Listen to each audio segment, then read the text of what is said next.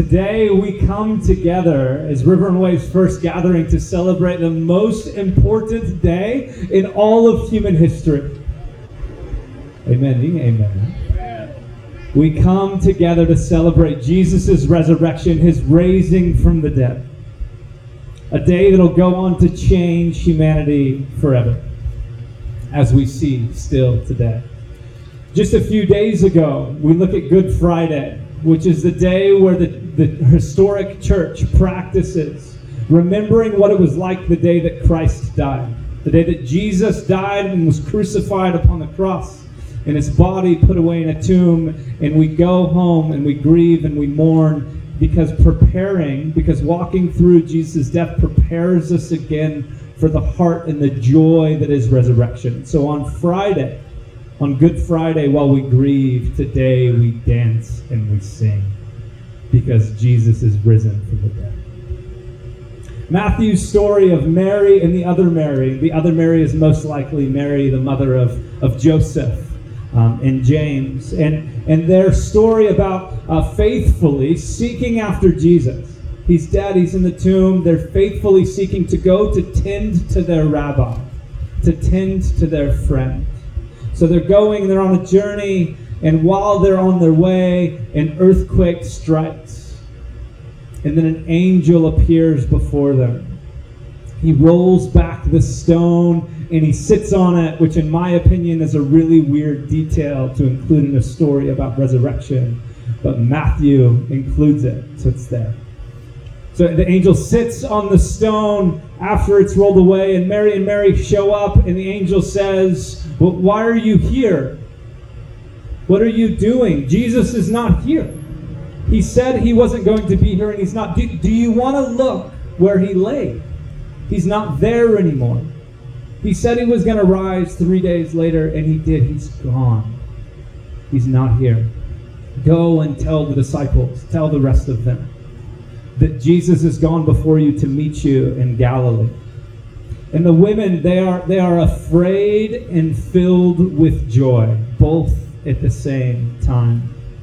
Or in Mark's gospel, he actually uses the words that the Marys are trembling and bewildered. They're trembling and bewildered. Because back then, much like today, when dead people are laid to rest, they usually stay dead. But we normalize this story. When we look back at, at, the Easter story, the resurrection story, of course we look back and think, like, that's what Jesus does. He rises from the grave, He's raised from the dead. And so we don't give Mary and Mary quite enough credit that they're due. We look on them and wonder, like, oh, I wonder why they didn't just believe, like we would have just believed. We think we would be so quick to, like, oh, of course Jesus said that. I'll just believe it, and he'll raise from the dead. It's not a normal experience to them that their friends just, like, get up out of the grave. And so the disciples don't know the whole story yet, and, and it's important to sit in the reality that Mary and Mary are both um, overcome with joy and afraid. It's like if you were to go visit the grave at a cemetery of a loved one that's passed, and we all have them. And when you went to visit and you sat at the grave, and you're sitting there just kind of like praying to God and processing how you miss your friend or your parent or your family member, and all of a sudden that person just shows up and taps you on the shoulder and says, Hey, let's have a chat. How are you?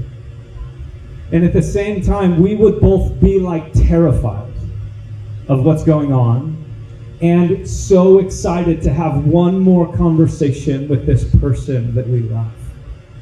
So, we, in the same way, if that were to happen to us, would be overcome with fear and filled with joy. And so, when Mary and Mary experience that, everything in their world changes because just a few days prior, their world quite literally died.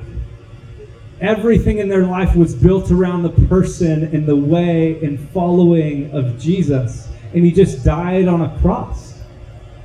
Everything they had built their life around crumbled on Good Friday. And today they have new life in them again. So they run. They run to the other disciples. to share with them the good news that Jesus is risen and that he's going to meet them again. And as we've been praying this week, that, that kind of posture, that heart, I, have just been praying that that would awaken in the church again, in Jesus' people, that we would be an excited, joyous people for the good news of Jesus. So, in that moment when everything changes, can you imagine how that must feel for them? It's the kind of feeling that makes you run home to tell your friends, to come out and see this joyous experience. And in the ancient Near East, at the time when Jesus lived, there were actually lots of people who declared themselves as the Messiah or as the Savior of Israel. Israel, if you know anything about Israel's story, they've been waiting for generations upon generations for a Messiah figure to come and redeem the people of Israel. And so there's actually multiple people that, that proclaimed themselves as Messiah. And they all died just like Jesus died. But unlike them, Jesus rose again. You see, our God is the God who takes dead things and he brings them back to life. So, why, as we celebrate this Easter, why is Jesus' resurrection the very foundation of our faith? The Apostle Paul, in the letter to the Corinthians, 1 Corinthians 15 says, If Christ has not been raised from the dead, your faith is futile, and you are still dead in your sins. And earlier in that chapter, Paul says that if Jesus did not raise from the dead, then your faith is useless. Church, hear that for a second. This is God's word. If Jesus did not raise from the dead, your faith is useless. And in both of these passages in 1 Corinthians, the English word faith is used. And, and quite often in English language and even in church kind of culture, the word faith has come to mean something it, that like it's something our minds believe to be true. Let me say that again. The word faith means something along the lines of something we have come to believe to be true. And that word pistis in the Greek, in the original languages, actually means something quite different than something we mentally ascribe to or mentally believe. That word pistis has much more to do with like to whom your allegiance belongs. Or to a deep trust that I have in something, and that trust drives me to action. It is a trust that is followed by like a giving of life and allegiance to. And so when Paul uses those words, it's important. When he uses the word pistis, it's important that we understand what he's actually saying. Because as Paul says that word, if Jesus did not rise from the grave, then our faith is useless. If we take the common English use of that word, if Jesus did not rise from the grave, then our mental belief in him is useless. And if that were to be true, it actually wouldn't affect quite much. But if we take the word pistis for what it more accurately means, if Jesus were not to rise from the dead, then our faith would be useless, or our allegiance to Him alone would be useless. It actually changes quite a lot. And the difference here is, is something that we've come to believe in the church. Sometimes we believe, we think that Jesus' resurrection is about bringing assurance of our salvation. And you would not be completely wrong to think that, but you would also not be completely right to think that. Jesus' resurrection is not merely about saving you or I from the flames of hell. It's not merely about like in our death that we're granted wings and harp to worship him forever. That's not what Jesus' resurrection is about. Jesus' resurrection is about a new life that forms as an allegiance to King Jesus. Where we actually become who we were created, where we actually become who God created us to be. That is what resurrection is about. Historian and theologian N.T. Wright says Jesus' resurrection is the beginning of God's new project, not to snatch people away from earth to heaven, but to colonize earth with the life of heaven. And what N.T. Wright means when he says that is that your story in life in Bakersfield has been made new by Jesus' resurrection, and that is a part of heaven coming to earth. That we would be the people of heaven here in Bakersfield. That God would tell a new story in our good old city. Jesus' resurrection is what gives hope to the oppressed, healing to the sick, and hope to the hopeless. Or maybe a little closer to home, Jesus' resurrection gives meaning to some one time. Jesus' resurrection gives meaning to sometimes what feels like the meaningless, meaninglessness of life. Jesus' resurrection gives love to the deepest part of your hearts and soul that feel unlovable. Jesus' resurrection invites us to be a part of a new family where we don't have to feel alone anymore, and which one of us has never felt alone? You see, Jesus' resurrection, it, it, surpasses every pain and suffering that we come to experience in this world, every hardship. Jesus gives us new hope and the promise of new life.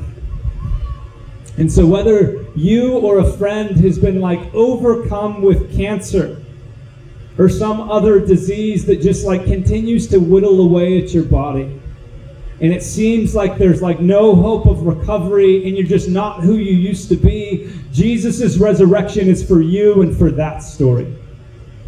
Or maybe you and your partner have struggled with infertility. You've tried time and time and time again, and you just can't get pregnant or keep baby to full term. And it becomes all consuming at a, like an emotional and relational cost as you work through the difficulty of that situation. Jesus' resurrection and hope is for you. Or maybe there's just a, a relationship in your life that is just like totally destroyed. And it hasn't just destroyed that relationship, but it's actually like affected your soul. It's actually cost you something substantial. And, and, and when you think about that person, all you think about is like pain and heartbreak. All you think about is the reality of what's been lost. And Jesus' hope and resurrection is for that story. And maybe none of those are you today. Maybe your story may be more like my story where it's just been a hellish of a year for our family. It's been extremely difficult and extremely hard. And you actually don't see an end in sight, and what feels like is in front of you, you just can't control or seem to make better. And today we celebrate that Jesus' story is for that story too. You see, our God takes dead things and he brings them back to life. And because of that, because God is the only one who does that, our trust can only be rightly placed in Him and in Him alone. Our trust can't even be placed in the mending of a relationship, as good as that may be, or getting pregnant, as good as that may be, or things getting easier, as good as that may be. Our trust can be placed in Him. And because Jesus rose from the dead, it is not just Jesus' death and resurrection that matter, but the resurrection validates the life and the teachings of Jesus. It expands his reason for coming, Jesus' reason for coming, from one to pay the price for our sins alone, which he did. Let's not forget that. That is settled and done but it expands to something that matters in the today. It matters for your story today. You see, church, we must stop believing the lie that because we are saved, because we follow Jesus, because we have eternal life, that our life does not matter today. What you do with your life matters. What you do with your body matters. What you do in your days, in your weeks, the way you parent, all of those things matter. They matter because God says they matter. And He is God, and He has the final word. Back to historian and theologian N.T. Wright, who says the point of resurrection is that the present bodily life, this life, is not valueless. The point of resurrection is that this bodily life is not valueless because it will die, but that what you do with your body in the present matters because God has a great future in store for it. And so the hard work that's in front of us each and every day, the hard work of like praying and parenting, the hard work of praying for our friends at work or showing up faithfully, the hard work of choosing to love your neighbor and love your enemy, those things matter. They matter to God. They matter and they are a part of kingdom work that Christ has set before us as his church to participate in as his kingdom breaks in more in this city. You see, and, and, and that's a part of God's story from the very beginning. He's never this distant God that is far off. He's always near and wanting to partner with people in the work that He is doing. It starts in, in Genesis. In Genesis chapter 1, verse 28, it says, God blessed them, speaking right after the creation of Adam and Eve. God blessed them and said to them, Be fruitful and increase in number. Fill the earth and subdue it. Rule over the fish in the sea and the birds in the sky and over every living creature that moves on the ground. From the very beginning, God uses words to his people like be fruitful, fill, subdue, rule over. This is participation kingdom language from the very beginning. God does not say, let me do my work and you just kind of stand off in the corner. God says, I've created a good garden. Now come with and tend to it with me. And he's doing the same thing today in this city. So as we look to fill our lives with God's kingdom, we want to orient and we want to root ourselves to the teachings of Jesus that so clearly talk about Jesus as our King, and we understand what Jesus as our King values as a part of his kingdom. Because, church, we are, we, we are Easter people. We are Easter people, new hope and new life people. We are resurrection people that carry resurrection culture wherever we go and whatever we touch. And ultimately, participating in Jesus' resurrection means participating in a life that looks like Jesus' life. And because of that, as a church, we are going to look at the Sermon on the Mount both right now and for the next eight months together. As River and Way is launching, we are grounding and rooting ourselves in the teachings of Jesus and we want to move slowly through those teachings to understand what participating in Jesus' kingdom life actually looks like. And Jesus most clearly explains this through the Sermon on the Mount in Matthew 5 through 7. And the Sermon on the Mount is, uh, is a beautiful set of teaching. Many people describe it as like the greatest religious and philosophical teaching in all of human history. And I would agree with them. Um, but, but it's not just Christians who ascribe the Sermon on the Mount in that way. Many people of all religious backgrounds, in all faiths, look at the Sermon on the Mount and, and realize that there's like deep universal truths that exist as a part of the Sermon on the Mount. And so while a person may go on a spiritual journey and may end up not in Christianity, may end up not as a Jesus follower, they often end up grabbing the Sermon on the Mount and dragging it into whatever sort of spiritual life or practice they build for themselves.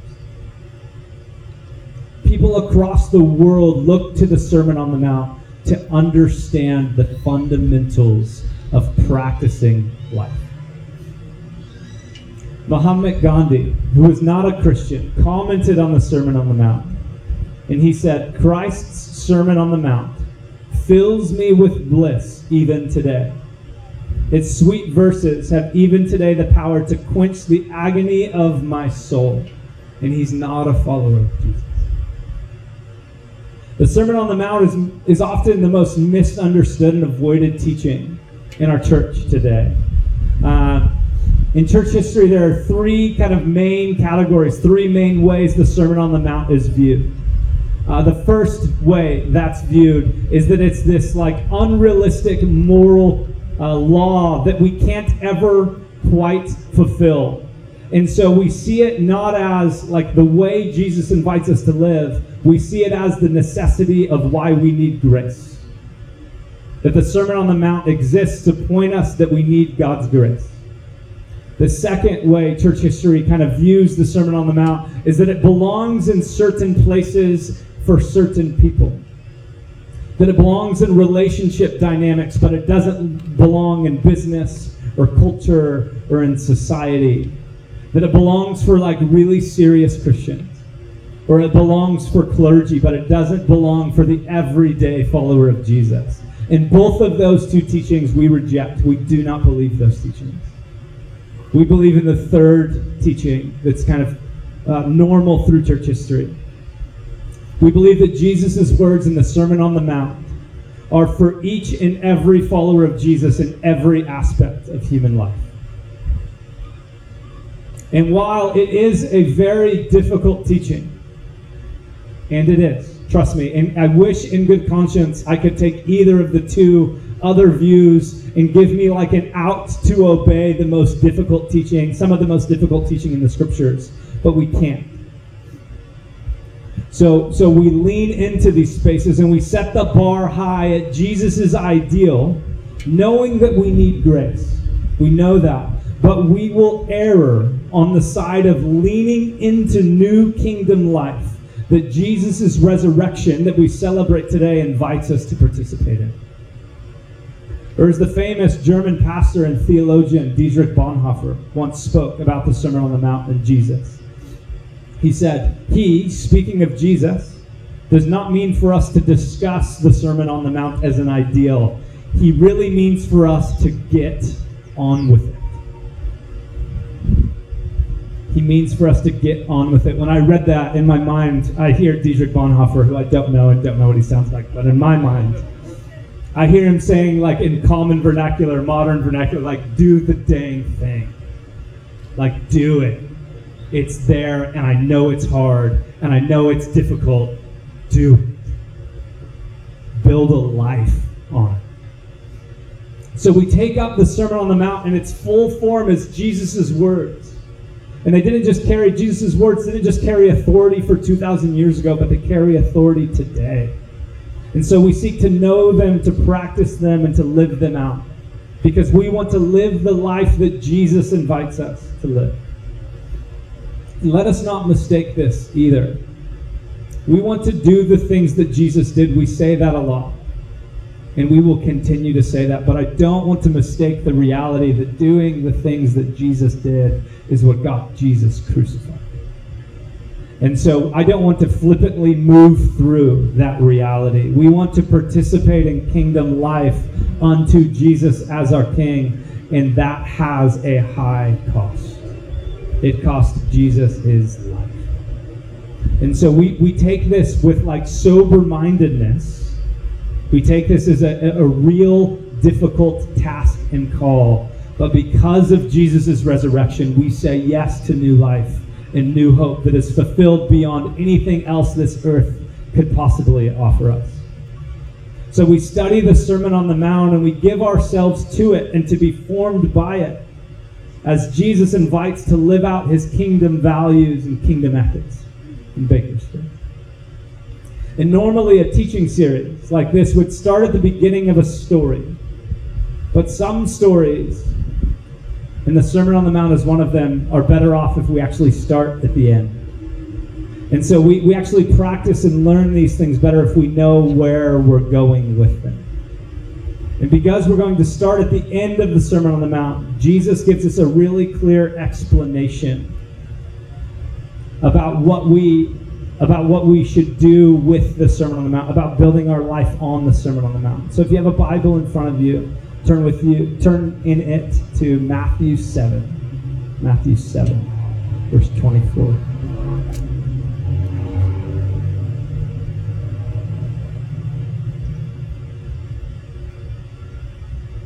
And this is Jesus speaking. Um, and he's about to tell a bit of a parable right as we're entering into this text. The parable is about uh, someone building their house, and what Jesus is referencing this to is, is ultimately building a life. So keep that in mind as we read. Verse 24 Therefore, everyone who hears these words of mine, the Sermon on the Mount words, and puts them into practice is like a wise man who built his house on the rock. The rain came down, the streams rose, and the winds blew and beat against that house. Yet it did not fall, because it had its foundation on the rock. But everyone who hears these words of mine and does not put them into practice is like a foolish man who built his house on the sand. The rain came down, the streams rose, and the winds blew and beat against that house, and it fell with a great crash.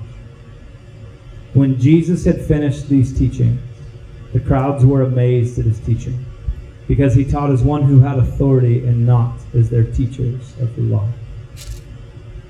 So, what we want to see clearly coming from these scriptures first, we want to see that, that everyone, every person, is actively building. We're actively building some sort of life. We're actively participating in what's forming us and what is not forming us. For every yes that we give, we give a thousand no's. And so we are we are actively being formed either by culture or by our family of origin or by the scriptures. We are being formed into a house that is something. And ultimately, what that comes back to is, is usually our worldview, how we view the world, or what some people call a map of meaning. The things that we see as valuable and meaningful in this world, so we build a life around them. And so often, we end up building our lives around career or happiness or family or security or comfort, or maybe more pointedly, for us here in Bakersfield, we build like this middle class sort of life that is comfortable, that we get to come home and pull in our garage. And we sit in our nice backyards with tall fences and never actually get to know our neighbors, let alone figure out how to love our neighbors. And so we all build some sort of life. And maybe that, that is, is a part of our truth and a part of our reality or a part of, of what we think is our truth and a part of what we think should be our reality. Because what ends up happening when we construct our own worldview, apart from Jesus' teaching, is that we construct a worldview that, that surely must crash. Jesus says so himself. But secondly, often we take a little bit of Jesus and we take the best of what we can sort of figure out on our own and we mix those things together and we end up building a life that we never actually really wanted in the first place. A life that actually has nothing to do with kingdom or Jesus at the center. And we end up making a thousand little compromises of who we don't actually want to be, and we miss the point altogether. It's what often happens in our city. Not that, not that we, we build a house um, toward the dire- like toward the direction of Jesus, but without Him at the center, we just make all of these small compromises on the outside. And, and it, it ends up what ends up happening is we end up it, that that foundation that we've laid ends up affecting everything that we touch and that we do. It's the reason that sometimes in our own hearts, my own heart, we have a hard time coming downtown because we don't know how to interact with people who are homeless anymore because we don't actually see them as people. We see them as a problem to be solved, not as people or neighbors to be loved. And I understand the complexity of that situation. I, I fully get it.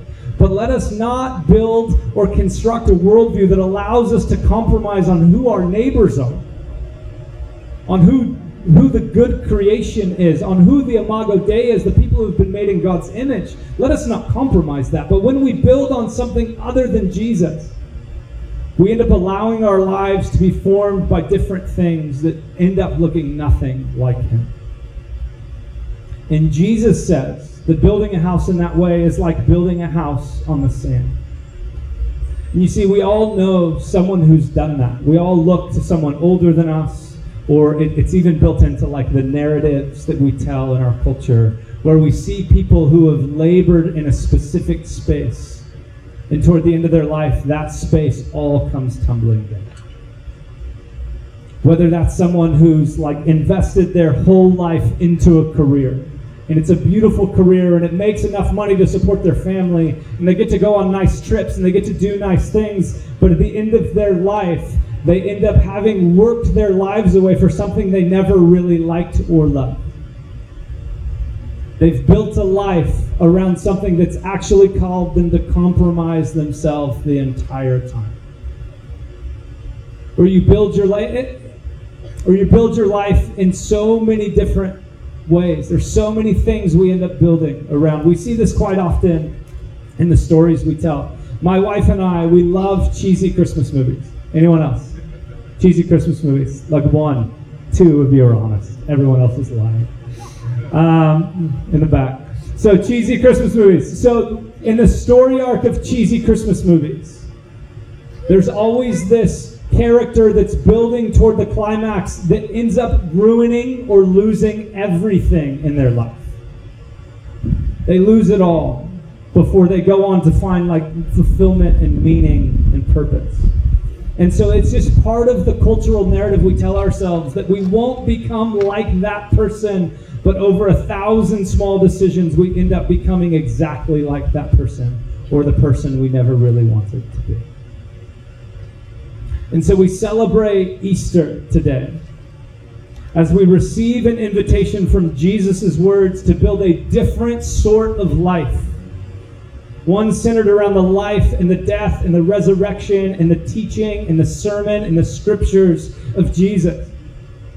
One with power and with meaning and with a story arc that doesn't have us at the center.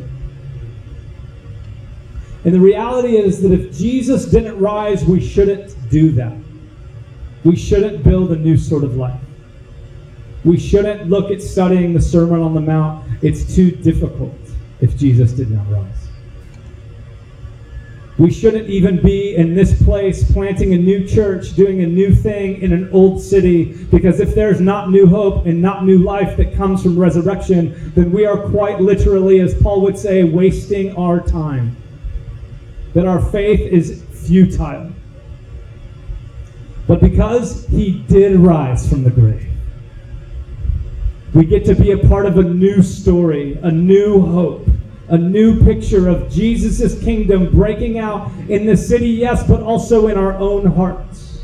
Where we tear down this construction of a building that we've lived in for so long and submit to the way of Jesus as he looks to partner with us in building a new sort of building a new sort of life where we participate in what He's doing in the world.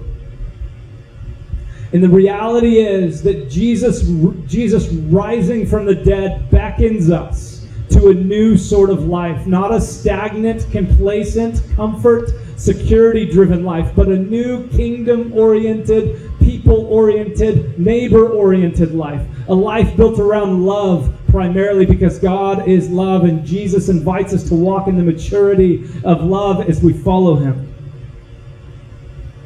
And so, what? How, like, how do we even do that? How do we build a new life with Jesus at the center? And the beautiful part is, like, it's not something we do on our own. We do it with Him and we do it with each other.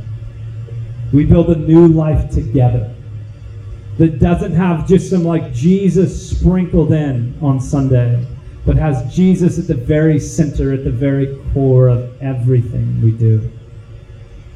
We build a life that comes from a place of receiving God's love before we act we receive God's love before we act in choosing to love our spouse or our children or our neighbor, let alone our enemy. We first must receive God's love. And Easter Sunday is about Jesus' resurrection from the dead, but not just in a factual truth that you think is true. It's about a new life and a new work that He is doing today in His people, in the here and in the now, in the downtown of Bakersfield. A new story in the city. Maybe even one day a new, like, Bakersfield sound. As we encounter Jesus, it's not just about receiving Him into our heart at some point in our life. It is about receiving Jesus over and over and over and over again.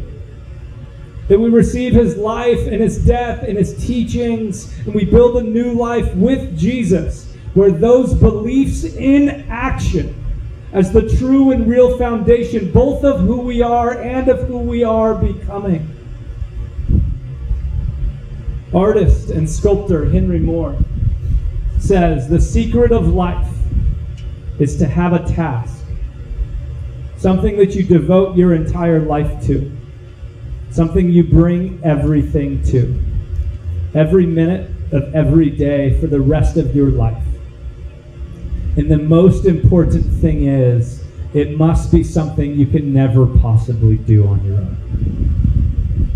What Henry Moore is saying is that a beautiful life is a life devoted something that we aren't ever actually finished with.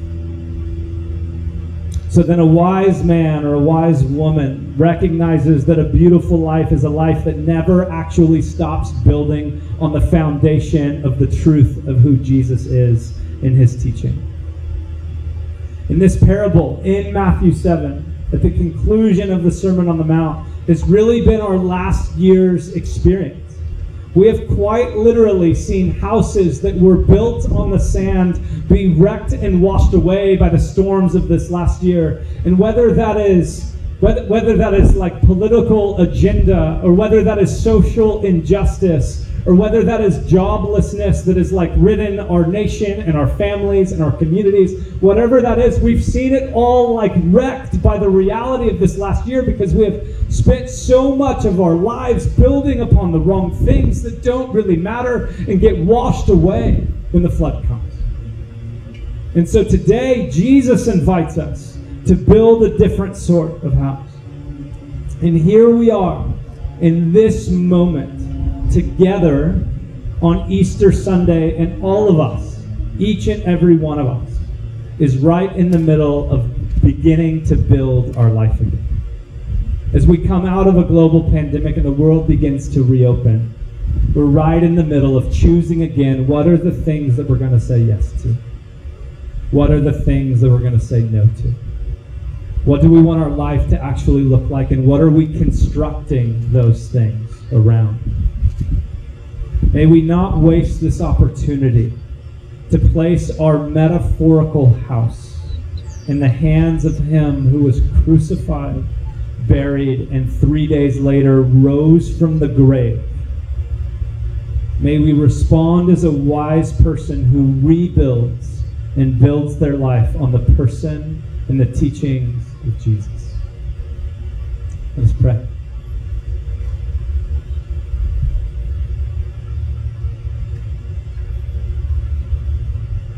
God, I'm so grateful that you um, you meet us in this moment. You meet us here. You speak to our hearts through your word and by your spirit and say, I have something more for you. I understand the road we have traveled in the past may be an easy road, but I have something more for you. And so, Jesus, as your church, as your people, may we have the courage to say yes to the beautiful more that you have for us. May we have the, the bravery to step away from some of the things we've built our life around, even tear down some of the things that we've built our life around, and have the, the faith, the belief in action to say yes to you, Jesus, and reconstruct a new life. And it may not be as easy, but it's sure more beautiful. So, God, I pray that you would just, like, by the work of your Spirit, just encourage the hearts of the people here today.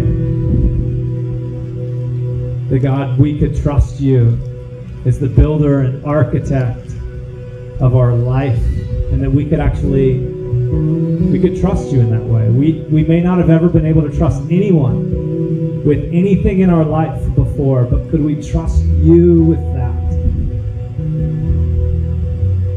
And like a good father, you're patient with us. You love us. You meet us exactly where we are. You don't say that we need to like catch up to where we ought to be. You come to us right where we are and you grab our hand say like come walk and be with me. I've always wanted to be with you. God, you've always wanted to be with your people. So, Jesus, help this church, help these people, help us build a life that is full of meaning because it's full of the kingdom. It's full of Jesus. It's full of what you are doing in the world, God. Awaken our hearts that reality. We love you, Jesus. We pray these things in your name. Amen. As we move into a time of singing, uh, it's important to know that this space that we are now entering is actually the most important space of our gathering together. After submitting ourselves to God's word, we allow God and His Spirit to churn our hearts, and then we respond to Him. We respond by singing, of course. We respond by crying out and by praying and worshiping. Um, we're going to have some people over here in this section available for prayer if that's something that you want or need this morning. And I want to encourage you in that space in, in particular. If you're a part of church culture in the past, often we go to prayer when we have this like great moral failing we feel we need to confess. And that is not what this is about. This is about joining other followers of Jesus to say, like, hey, this is what God's doing inside of me. Would you please pray with me? Or, hey, I'm hurting and I'm broken and this pain still hurts. I just want to say it out loud and then let somebody pray over me. And so we're going to do that. We're going to have time for that while we sing. And then a little bit, we're going to gather around the table. We're going to get the bread and the cup. We have both juice and wine and bread and gluten free crackers, um, whatever is comfortable for you. And then once you get that, we're going to sit back down and we're going to take that as Jesus' body together. And Brandon will lead us through that time. But join us as we sing.